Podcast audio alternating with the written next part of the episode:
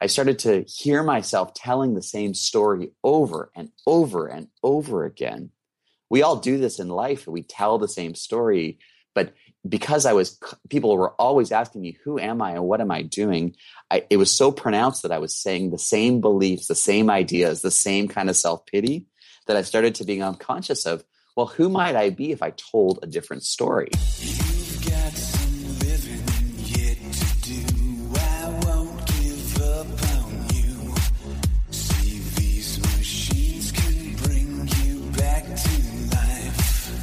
Welcome, guys and gals, to the Man Talks podcast. I'm Connor Beaton, the host and founder of Man Talks. This podcast brings together the best thought leaders, teachers, and extraordinary individuals to teach and mentor you on how to be a top performer in life, love, and business. Imagine having experienced mentors with decades of wisdom delivered right to your ears. We talk about things like purpose, legacy, sex, influence, love, success, entrepreneurship, and so much more. Don't forget to leave us a review, subscribe, and join the thousands of other changemakers in our community on Facebook or go to www.mantalks.com. So today I get to introduce an incredible gentleman by the name of Jordan Bower. He's got an amazing story, which you'll hear. Uh, and after graduating from the Richard Ivey School of Business, Jordan's education in storytelling actually came from a decade 10 years spent backpacking the world, highlighted by his solo trip, uh, which was 316 days walking from Canada to Mexico. Incredible. Following his backpacking trip, Jordan founded Inspired Communications, a strategic consultancy based on the west coast of Canada. And his diverse roster of, of clients include a utility scale solar developer in Dubai, a National Association of Financial Advisors in Canada, and an international boarding school based in five countries. He's been a featured speaker for many conferences and workshops, including the Hollyhock Retreat Center, Thinklandia Ideas Festival, and the Future of Storytelling Summit in New York City, which also featured Al Gore, Margaret Atwood, and Edward Snowden. That's a pretty serious roster. So, you know, initially we brought Jordan on to talk about building your story, building your personal narrative, how to get it out there, um, you know why it's important to understand your your personal narrative and you know whether whether you're leading a team whether you're wanting to get a promotion whether you're you know just trying to be more self-expressive in in the dating world or with your partner whatever that looks like. Maybe you're maybe you're looking to get your brand identity out there whatever that looks like. That's why we brought him on. But interestingly enough the first little bit of this conversation we dive into relationships and Jordan shares some of his insights into what makes a really healthy relationship tick and some of the things that he's learned from past failures in relationships. So, this podcast is jam packed. And uh, without any further ado, I would like to bring in Mr. Jordan Bower.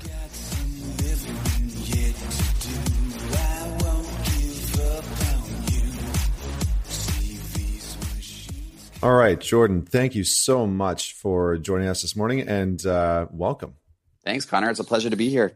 We love to start off with a question in and around, um, you know, sharing a defining moment for you uh, in in your life and, and how it's actually shaped you. So, if you can share that with with us, that'd be awesome. Sure. So, on June twenty first of two thousand and ten, I was living in Vancouver, and I came home. It was the summer solstice. I came home late in the evening, just as the sun was kind of setting out over the Pacific on the longest day of the year. And I found a note waiting for me on my kitchen table. Uh, and it was from my girlfriend. And in basically, it's we're talking not not post-it size, but not much more.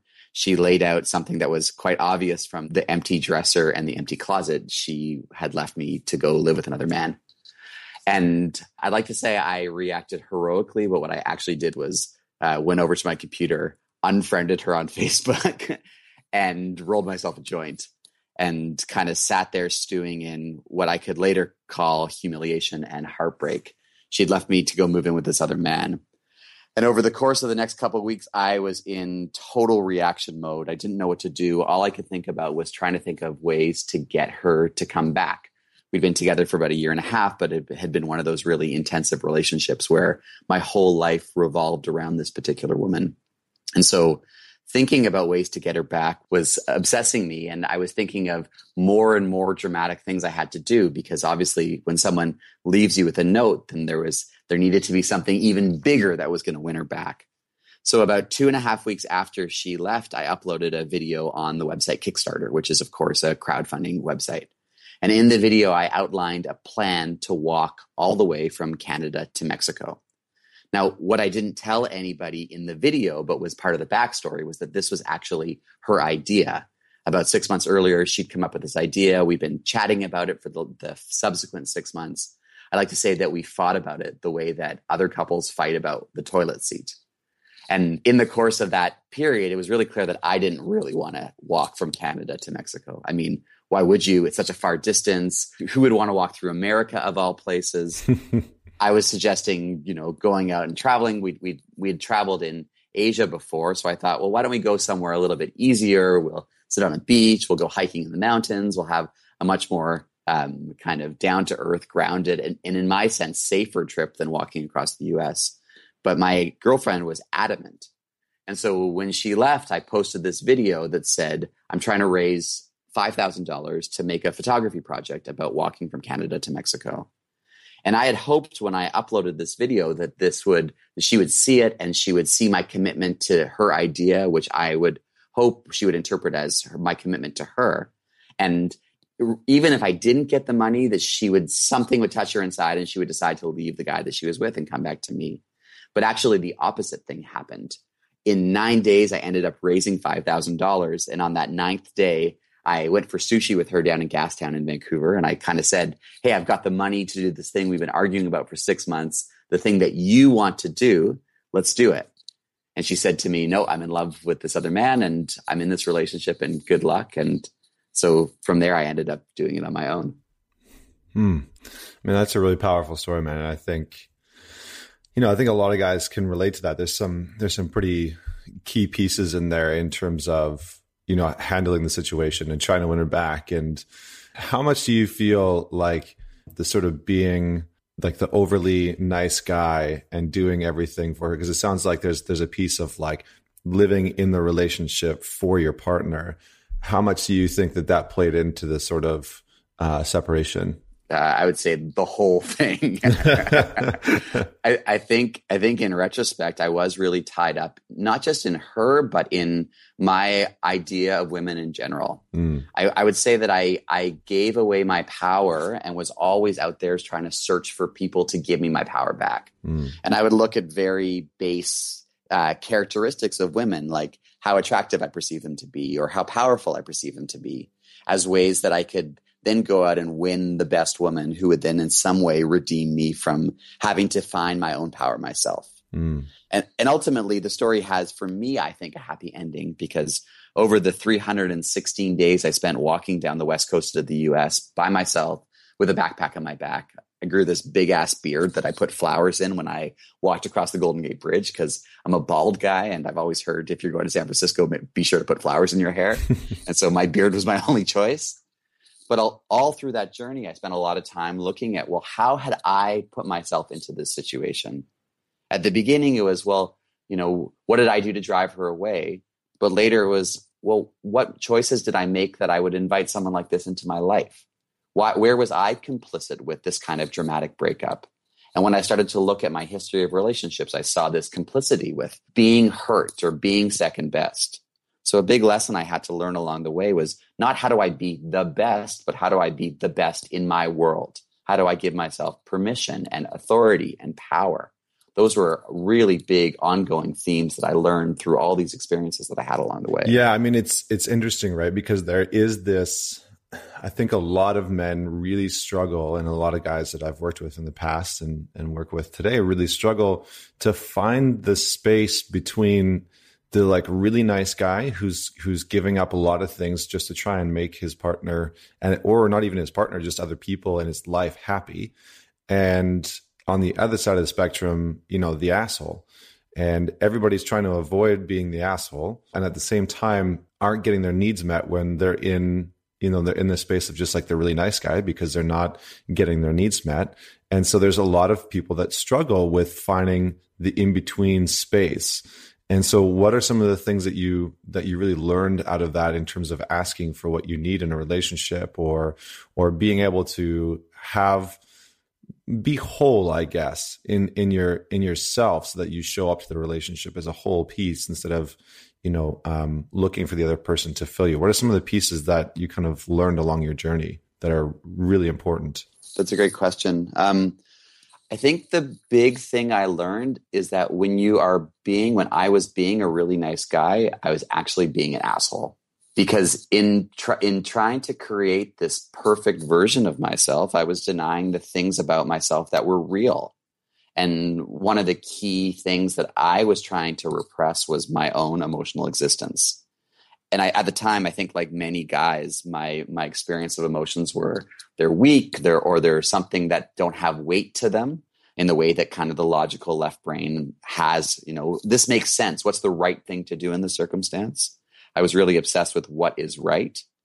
And what I started to learn is that my emotions have a validity in my choices. They're not my whole choice. I don't want to react emotionally all the time, but I want to integrate, oh, how am I feeling with what do I think about this particular situation? In integrating those two pieces, I could start to figure out, hey, what do I want to do? How do I want to act? How do I want to be in the world? So the big lesson here is, yeah, number one, if I'm trying to be nice all the time, I'm lying. And in a certain sense, I'm being really violent to people by pretending that I'm something that I'm not. And then the second piece is, okay, now that I understand that I have emotions and my emotions have a reality, how do I give language to them? How do I talk about them? How do I own them? Those were those are two really key pieces for me. Yeah, I mean, oh, those those are really really good because you know it's it's funny like a lot of the times and this isn't again you know just because we're talking about this idea of you falling into the nice guy category like i've been there too i was there in high school and i gave up everything like i would you know sneak out of my home and walk 30 minutes in minus 30 weather at like 12 o'clock at night. I would lose sleep. I would skip class. I would bail on my friends, bail on my family, and just never really like stand up for the things that, that I believed in and my, and my core values and, and, and beliefs. And I think a lot of guys fall into this because in a sense, a lot of quote unquote nice guys at the end of the day they all believe that if they're good and and if they do everything right they'll be loved and they'll get their needs met and they'll have a problem free life. And the the the problem is is that because they're not speaking and staying true to what they actually need then it's really hard to get those needs met. And you know I've, I've definitely been there. And so i think that your advice is is extraordinarily sage. In terms of how you've you know attracted relationships now how has that shifted just so that people can maybe hear what's possible on the other side. So how's that shifted your relationship dynamic now? Um, well, I'm in a relationship right now with a wonderful woman. And what I am challenged to do is to speak my truth, and which means setting boundaries. I have to set boundaries a lot with with what do I want, what do I actually need, and in a certain sense, my perception of what she needs. You know, like I'm always I'm finding that our relationship is this ongoing dialogue where where I'm I'm kind of feeling out how is she feeling in this moment and how is she feeling in that moment and how do I feel about the way that she's acting. So I I still have an aspect of the nice guy in that I deeply care about my partner.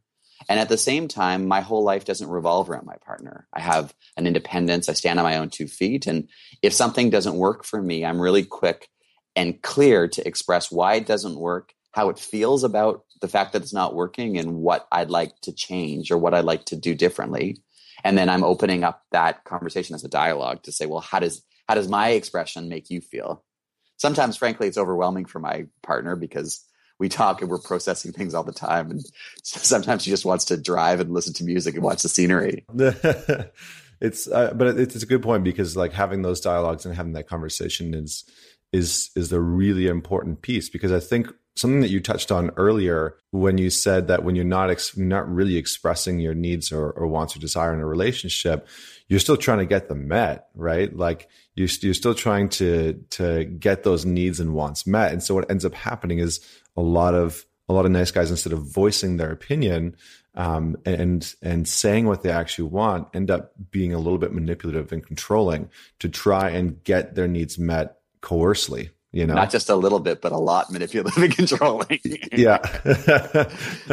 so it's it's kind of the funny thing, and and you know at the same time, like the women that I've, all the women that I've talked to, because we have a lot of women that come to Man Talks, they've they've always said like, we just want the truth. Like we don't want somebody who we have to try and guess what they want in a relationship, and we don't want you know to be with with the man who just maybe doesn't know what he wants or is confused or isn't able to communicate that. Like we want to be with somebody who who can actually have that dialogue in an open, conscious, honest, and very respectful way.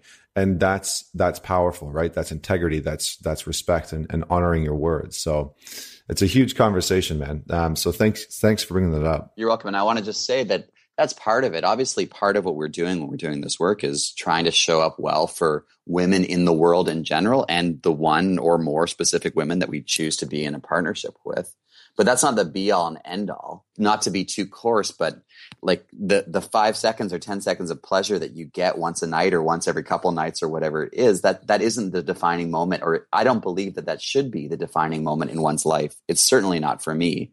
I like having that i like having sexual relationships with my partner but i also find satisfaction in my work. I also find satisfaction in my relationships with my friends and my family and my community and my society and I find that I'm better able to do that because I stand on my own feet and I prioritize that stuff as well. One kind of anecdote that comes up for me is I live in Victoria and not far from where I live, I'm about three blocks down to the ocean, and there's this big long breakwater that goes out into the ocean. And every evening when I go walking down there, I see not less than, let's say, 75 or 80 or even 100 people who are playing this new game called Pokemon Go. you know so so you see all these kids walking around not just kids walking around holding their phones and and I was out there the other night and I was sitting out by this small little lighthouse and there was a couple there who'd just come back from a festival and they had a guitar and they were singing tragically hip songs because the hip had just played here in Victoria. And we're watching the sunset and the the waves were crashing against the breakwater and the wind was going and there were boats from with whale watchers kind of coming back in and it was beautiful. And as we're sitting there in this really beautiful moment, behind us, there were five or six people who were all clustered, fighting the wind, looking at their phones because they were at a poke stop and they needed to wait, I don't know, 30 seconds or a minute before they could move on. And there, and nothing wrong with playing games, but there was something about that situation that felt so unreal. And I felt sad to see that they were missing so much real life experience. And of course, you can watch the sunset at any time. I'm not saying you have to live life the way that I want you to live life. But if you're really caught up in the notion of someone else's rules, whether that's a game or a woman or the particular culture where you grew up in, then you miss something fundamental, which comes from inside of you, your own sense of authority or your own sense of permission. Mm. I don't know. Something about that is really resonant for me whenever I see these Pokemon Go people. no, it's, it's very fair. And I love that you tied that tied that back into uh, to relationships and showing up in the world. So yeah, very cool. Um, let's let's shift from the relationship topic and talk about your journey. Like, dude, you walked from Vancouver down to Mexico. yeah, by four feet, hey? Yeah, yeah. I mean, our listeners are probably like, um, don't skip over that. I want to hear about that. So, just out of curiosity, like, what were some of the highlights from the trip? Um, and what were some of sort of like your realizations along the way, and and maybe just some moments that that you'll just never forget? Sure. So just to contextualize this, I spent 316 days walking about 3,000 kilometers. I walked through the three western states of the U.S., so Washington, Oregon, and California. In in Washington, it's hard to reach the coastline, and the coastline is really rugged. And I had left at the end of the summer, so I left September 1st, 2010. And I tried to get as far south as I could because in the Pacific Northwest, the winters are really wet and really cold. And, and obviously, that's not a great time to walk. So I walked mostly on the, the shoulder of the highway across Washington state until I got to the Columbia River, which divides Washington and Oregon. And then once I crossed the Columbia River, I walked the whole coast of Oregon, which is about 360 miles, to get to Northern California. And then from Northern California, I kind of combined walking on the beach. So walking on beaches, walking on trails, going up and over headlands with sometimes when there's cliffs or there's the, the headland is impassable, I had to go up on the road. So I walked a long stretch of Highway 101 and Highway 1 through the redwoods, up through Northern California, down through, uh, if you know where Sonoma County is, Mendocino County, and Marin County, over the Golden Gate Bridge into San Francisco, and then more or less the whole coast of California to reach Los Angeles, and ultimately finishing at the border fence between Southern California and Tijuana, Mexico. There's a big bull ring right there, and that's where I finished. And and along the way, I had a big backpack. So I had a thermarest, I had a tent, I had a cook stove, I had a sleeping bag, I had a frisbee and a harmonica. I grew this big ass beard. And every night I would wait, or every day I would wake up and I would have no idea who I would talk to, where I would sleep that night, what I would eat, what would happen to me on the road ahead. One of the big differences between walking and riding your bike or doing a road trip, or, for example, is that with walking, you're stopping all the time. So if I'm walking through a town and I and I you know I walk by someone's front house front yard and there's and there's a woman out front and she's uh, working in her garden, she might wave at me and I might wave back and she might have the time to ask me where I'm going, and I would say you know I'm walking to Mexico, and people would say you're walking to Mexico, come on in, sit down, let's have a beer, let's have some tea, let's talk about where you've been. And so the beauty of this journey was that I met literally thousands of people along the way. And every time I would meet somebody new, I would have the opportunity to go into my story. And as you can imagine, at the beginning, my story was I'm heartbroken. My girlfriend just left me. Woe is me. My, my story, in essence, was a ton of self pity. And after about six or eight weeks, as I started to have different experiences, I started to hear myself telling the same story over and over and over again we all do this in life we tell the same story but because i was people were always asking me who am i and what am i doing? I, it was so pronounced that i was saying the same beliefs the same ideas the same kind of self-pity that i started to be unconscious of well who might i be if i told a different story?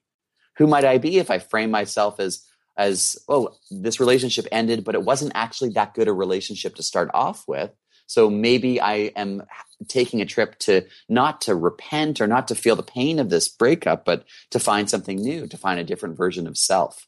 And, and that idea started to pull me deeper. And as you would expect, you know, walking and, and being exposed to the elements, being aware of the tides and the phase of the moon, I was so intimately connected to the kind of natural world that I really got outside of my old existence of where I was I grew up in a city. I have a business degree. I have a university degree. So I got to start to think about, well, who am I in relationship to this bigger thing, spirituality, the, the world, the universe, whatever language you want to put around it. And so a lot of my experiences were deeply soulful in the sense I was really searching inside of myself and trying to figure out who am I? What's this thing all about? What am I doing here? And in that sense, I really think it was kind of an initiatory experience. It was a way of ripping me away from the the beliefs that I had before and putting myself out into a new world where I had to discover a new identity in a certain sense. So, would you recommend it to to people to to walk the uh, three thousand kilometers? I would recommend that people do whatever's calling to them. Hmm. I don't think my journey is the right journey for everybody, and and one of the things that I've learned is that you can actually find deep insight by walking around the block, let alone walking across the country. But I do think that the most important part of it was getting outside of my comfort zone and starting to look back at who am I and who do I want to be. And and I'll say that as I dug deeper into the stuff, the the the kind of the path, the inner path led directly back to my parents. And I think that that's probably true for most young men who are going through something similar. One of the big consistent experiences of humanity, whether you're a man or woman or whatever gender you identify as, is this notion of breaking away from our parents. We all grow up in this self enclosed world where our mother and our father, whether they're alive or dead or present or not, are this incredible uh, reinforcing experience of what's possible, what's, what's authoritative, what we want to be in the world. And then we hit this period of adolescence where we start seeing ourselves accelerating quickly towards our parents' vision of ourselves, but also starting to flirt with, well, who else might I be? What happens if I break the rules? How do I rebel against that authority? Mm. So what I think was so important about what I went through was was the beginning of trying to search for who am I independent of my parents. And personally, I think that that's a big thing that a lot of men in our generation can start looking at. Not, kind of separating from the idea of our parents as being either these perfect beings or these terribly imperfect beings to try to find that in between. I spent a lot of time thinking about the humanity of my parents, which doesn't make them good or bad or redeem them or not redeem them for the bad or good things I think happened to me when I was younger. But more to say, like, hey, these are just two people who are fucked up in the way that most of us are fucked up. So, how can I find a way to forgive my parents for just being normal and let that be the new start for to give me kind of permission to go out into the world and do what I want to do. Yeah, I mean that's that's a really great message because there's a there's a lot of a lot of you know men out there and women out there that have that sort of narrative and story and around their parents and and aren't really clear on the on the sort of role that that they play within the actual family dynamic. And being able to dive into that and see where you fit in and being able to see your parents as you know maybe just normal human beings and not not perfect human beings and not overly messed up or, or whatever the case may be or whatever the story or the narrative is is is a really powerful um, powerful journey. So in terms of the sort of like highlights i'm curious like along the way you know i've i've done the drive from la up to vancouver on the west coast and there's some absolutely stunning stops along the way. Were there you know what were the moments that were just kind of awe inspiring for you along the way Sure. So, in terms of beautiful places, for me, nothing could beat the redwoods. And I was in um, I was in this incredible place called the Redwood National Park, which is just north of Eureka, California, almost as far north as you can go in coastal California. And I was there in late November. It was a terrible gray, pouring rain day. And I found myself on this beautiful, isolated beach where, like, for as long as I could see, all I could see was mountains and these incredible trees and the fog hanging low and the waves pounding. And there was a big rainstorm. And I remember walking in the rain and you know these these these sunspots would come through the dark gray clouds and kind of illuminate me and it was it was one of the times when I really could viscerally feel the power of nature. And then that night, I ended up camping. Um, there was a clearing by a little creek, a, a flooded creek, and I ended up camping there and watching this spectacular sunset. But as soon as the sun set, I started to realize and think about the fact that I was totally isolated in a tent. I had been drenched all day, so I was freezing. The temperature must have been dropping to near zero. And I fell in a space where I was absolutely and totally petrified of being attacked by bears. I was I was lying in my tent and imagining. Have you ever seen that cartoon where there's two divers and they've got a spotlight and they're out doing a night dive and then there's sharks right outside of the spotlight, kind of sharpening their forks and knives, waiting to eat these these divers. I felt like that was exactly what I was. There were there was a, a dozen bears out there, and they were just waiting for me to close my eyes so that the moment I fell asleep, they could come in and devour me. I got I got in this belief, you know, like a tent is such a tiny, thin piece of material, but I was totally convinced that I was safer inside of this one millimeter thick tent than I was outside. And so I'm lying there, I'm starving, I haven't eaten any dinner, and I'm so pe- petrified to make any food because I'm convinced that the smell of the food is going to draw the bears. Anyway, I was I was crazy and and isolated and scared and lonely. So that was one of the from one of the most beautiful experiences to one of the worst experiences on the trip over the course of the day. I love it. I love it. But in terms of people experiences, like the way to be quite frank about this is I was I had just turned 30, I was walking across the country, I just gotten dumped and I was heartbroken. Like what do you think I did? I tried to sleep with every single woman that I met along the way. Mm-hmm. I literally tried to sleep with every single woman that I met along the way. And when I reflect now on my journals, because I wrote pages and pages, I can see myself falling in love with women, not just on a weekly basis, but sometimes on an hourly basis. And it was amazing to see how consumed I became with these, these women, like that I would have a passing encounter with. A woman would drive by me and wave and make eye contact and I would become cons- consumed with the idea that she was about to make a U-turn. She'd fall in love with me too. She was going to let go of everything in her life and put on her backpack and start walking with me.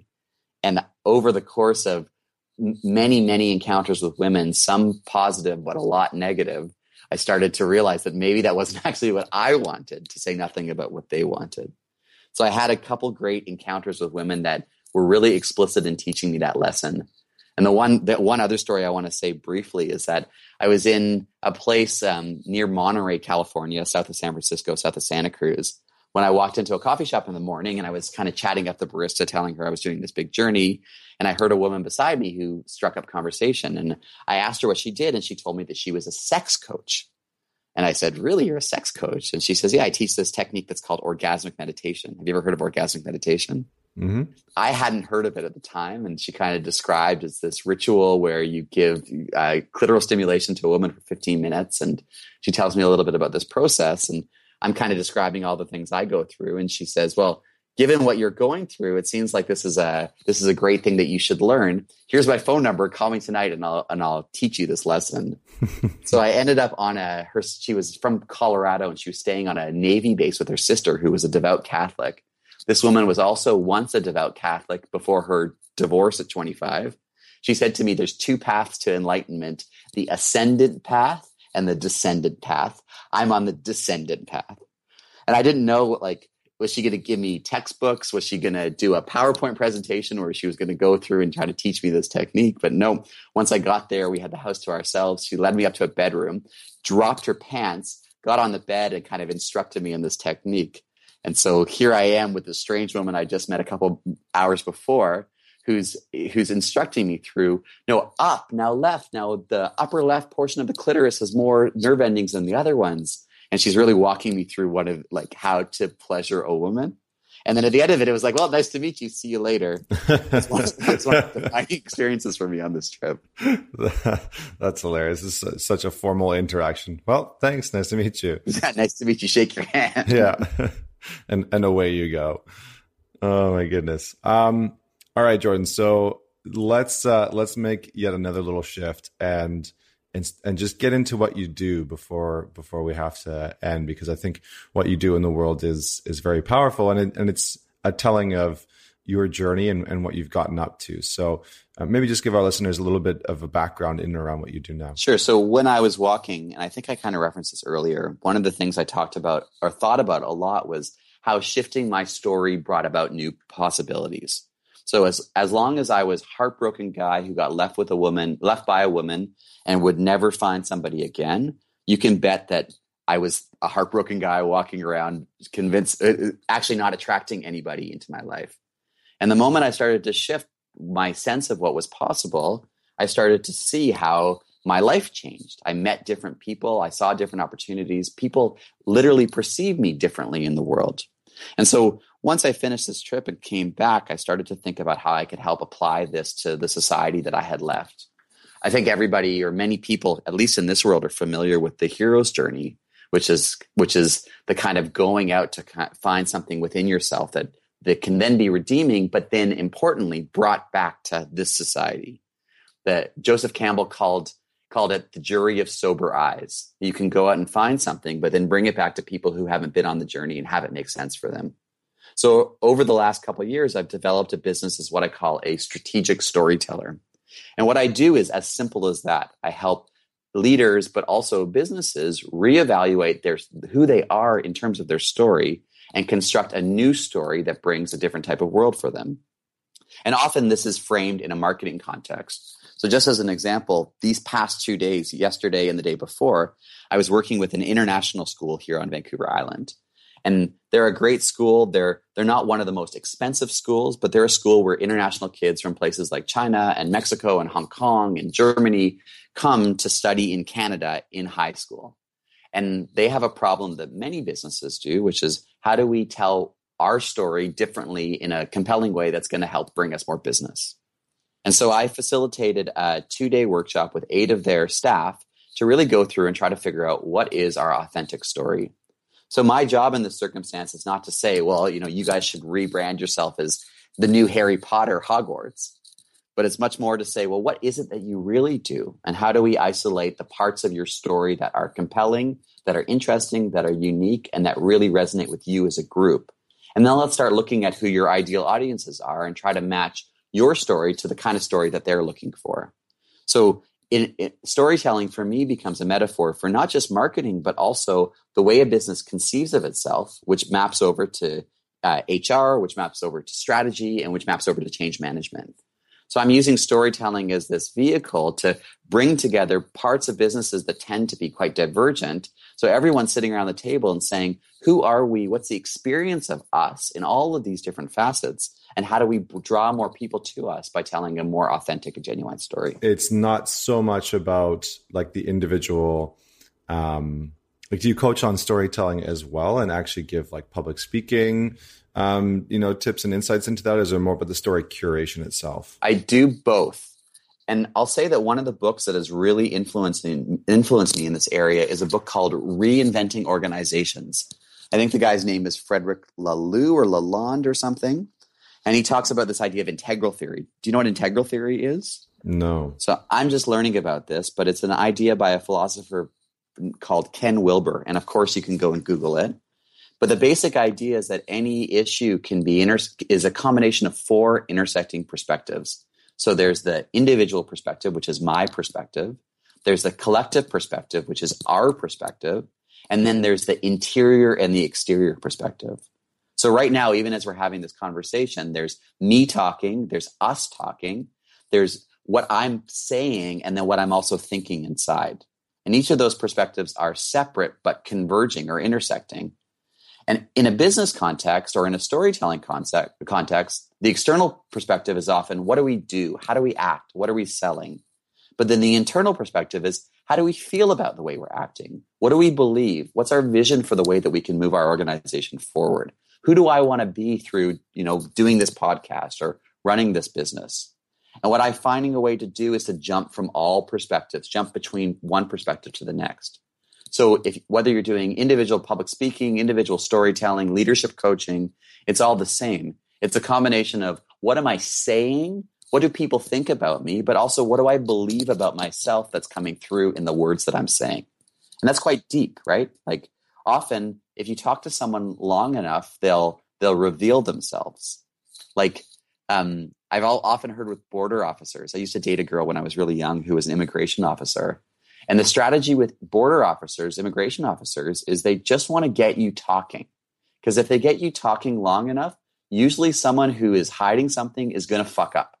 They're going to say something that is is inappropriate for the situation or is emphasized poorly and it reveals that there's something there that's not quite true and then the officer can start to dig at that and i find the same thing in my work if you get people talking even a couple paragraphs or a couple minutes you start to get the sense for what do they believe that's not totally true and then i start digging at that and that tends to be a treasure trove of kind of creative insight in terms of like tangibles for our listeners out there and and how to actually you know curate their own story in the context of what they do in the world or or how to communicate that more powerfully um, what are some sort of tools or or other questions that you would give them I think the most important thing to know about a story is it's not a piece of content. Like my story that I'm telling about my walking trip, I tell differently every single time someone asks me about it. I don't just go through and say, this happened and then this happened and this happened. I'm trying to listen to you to try to figure out what youth are going to find interesting and then speak to that. Speak in that voice, speak with those specific examples, speak to your audience some of that's strategic. Like I know who your audience is, so I'm trying to customize what I'm saying to them. But some of that is emotional. I can actually feel inside of my body when I'm connected with somebody versus when I'm not connected with somebody. Another way to say that is if I can tell that somebody's bored, I probably should change my story. I got to do something. I either have to make them laugh. I have to, you know, to change the the framing of what I'm doing. I got to find a way to get them feeling engaged because when they're feeling engaged and when I'm feeling engaged, that's the realm of creative possibility. That's when something special can actually happen. So, so much of what I do with my clients is helping them work on their own sense of emotional awareness. Am I engaged in this conversation right now? Is my listener engaged in this conversation right now? Because once you kind of have that off on switch, if you know that someone's off, then you you got to do something differently. And then it's a tactical issue. And if you know someone's on, once you have someone and they're on, you can do anything you want with them. And the most most beautiful metaphor here, of course, is sex. Because if you're with a partner and you're connected to the partner, you feel and hear their enthusiastic consent, then you know that there's a wide range of things you can do. But if your partner isn't with you, you can still do those same things, but you won't have the same level of connection, happiness, emotional experience in the moment, pleasure in the moment, and emotional experience afterwards. So for me, storytelling and sex are the same thing, the same approach, just a different way. You're expressing yourself through your mouth as opposed well you play with that. what you want. You express yourself through your voice as opposed to expressing yourself through your body. But ultimately it's the same expression the same kind of relationship. So i would say for people who are trying to be better storytellers really think about how would you fuck your audience? Do you want to do you want to seduce them? Do you want to make love to them? Do you want to pin them against the wall? Like all of those things are appropriate in certain contexts and it's up to you to develop a sense within yourself for when each one is appropriate. When are you getting enthusiastic consent for each one? And then go to wherever you want to go. You know, that's that interplay that I think is so important in storytelling. Awesome. That's really, yeah, I mean, that's a really powerful and, and apt way to put it. All right. So rolling along, my friend, because we have to start to wrap it up. Um, I'm curious as to what is the legacy that you would like to leave in the world. You know, we've we've kind of touched on relationships. We've talked about, um, you know, hiking and, and kind of like taking this incredible adventure and leaving your story and telling your story. Uh, and what's so? I'm curious as to what the legacy is that you want to leave behind. You know, I I think about that less than I think about growth because I'm really aware. I'm really aware. I'm a 35 year old man, and when I'm a 75 year old man or an 85 year old man, hopefully when I get there, I'm going to know a lot more about life, about myself, about the world, about the way things work than I do right now. And so I, I try not to be presumptuous about about the way things are. I think I don't know if you're about the same age as me, in your mid 30s. Uh, yeah, early early 30s. Yeah, early 30s. Yeah, there's a sense I've gone through, especially when I finished that walking trip, of like life is just getting better and better and better. I'm getting stronger. I'm getting more powerful. I'm getting more knowledgeable. My my view on the world is the dominant view, and I know that many younger people tend to think that way. That whether it's science, whether it's technology, whether it's new initiatives that come to the world, we know better than anybody else who exists. And the older I get, the more I have appreciation for deeper, longer lasting forms of knowledge. One of the simplest ones is a fairy tale you know, you think about these fairy tale stories, so stories like Cinderella or Sleeping Beauty or, you know, Rumpelstiltskin or something like that. Stories like that have passed through thousands of years of human beings, which means they've, they've been distilled to kind of their essence of truth. Otherwise, they wouldn't have evolved through all these generations of ongoing storytelling. And so the way I see myself in the world is spending a lot of time studying and learning about story helps me to become part of this long chain of storytellers. And what I'm trying to do is distill the truth, understand the distilled truth in this mythology and in fairy tales, try to express that and add to it or augment it in a way that feels right for this current environment. And then hopefully pass it on to whoever's going to come next so that they can do the same thing with the next generation. I think that's the role that I see myself in right now in the world. Very cool. Very cool. That's a good way of putting it. Um, are you ready for some rapid fire questions? Sure, shoot. What would the title of your autobiography be right now? Momentum. Cool. Uh, the one experience you'd recommend to anyone? Hmm. Bungee jumping. uh, most underrated trait for modern day success? Most under listening. Mm, I agree. Uh, the one book that you would take with you if you're stranded on a desert island. Ooh, I just reread Infinite Jest by David Foster Wallace. Infinite Jest. Okay. Um, the one movie that you would take with you. Ooh, uh, my favorite movie is Shawshank Redemption. Oh, classic. Andy Dufresne. Morgan Freeman's the bomb. Uh, your single biggest lesson uh, from your the work that you do. Hmm. That that there how can I say this? Um, the the potential, the creative potential that comes with letting go of plans. So say it differently, letting go of the need to uh, understand what's going to happen creates something different, something like that. That makes sense. Nice. It's like it's letting go of the need to always be in control. Yep. Yep. I got that.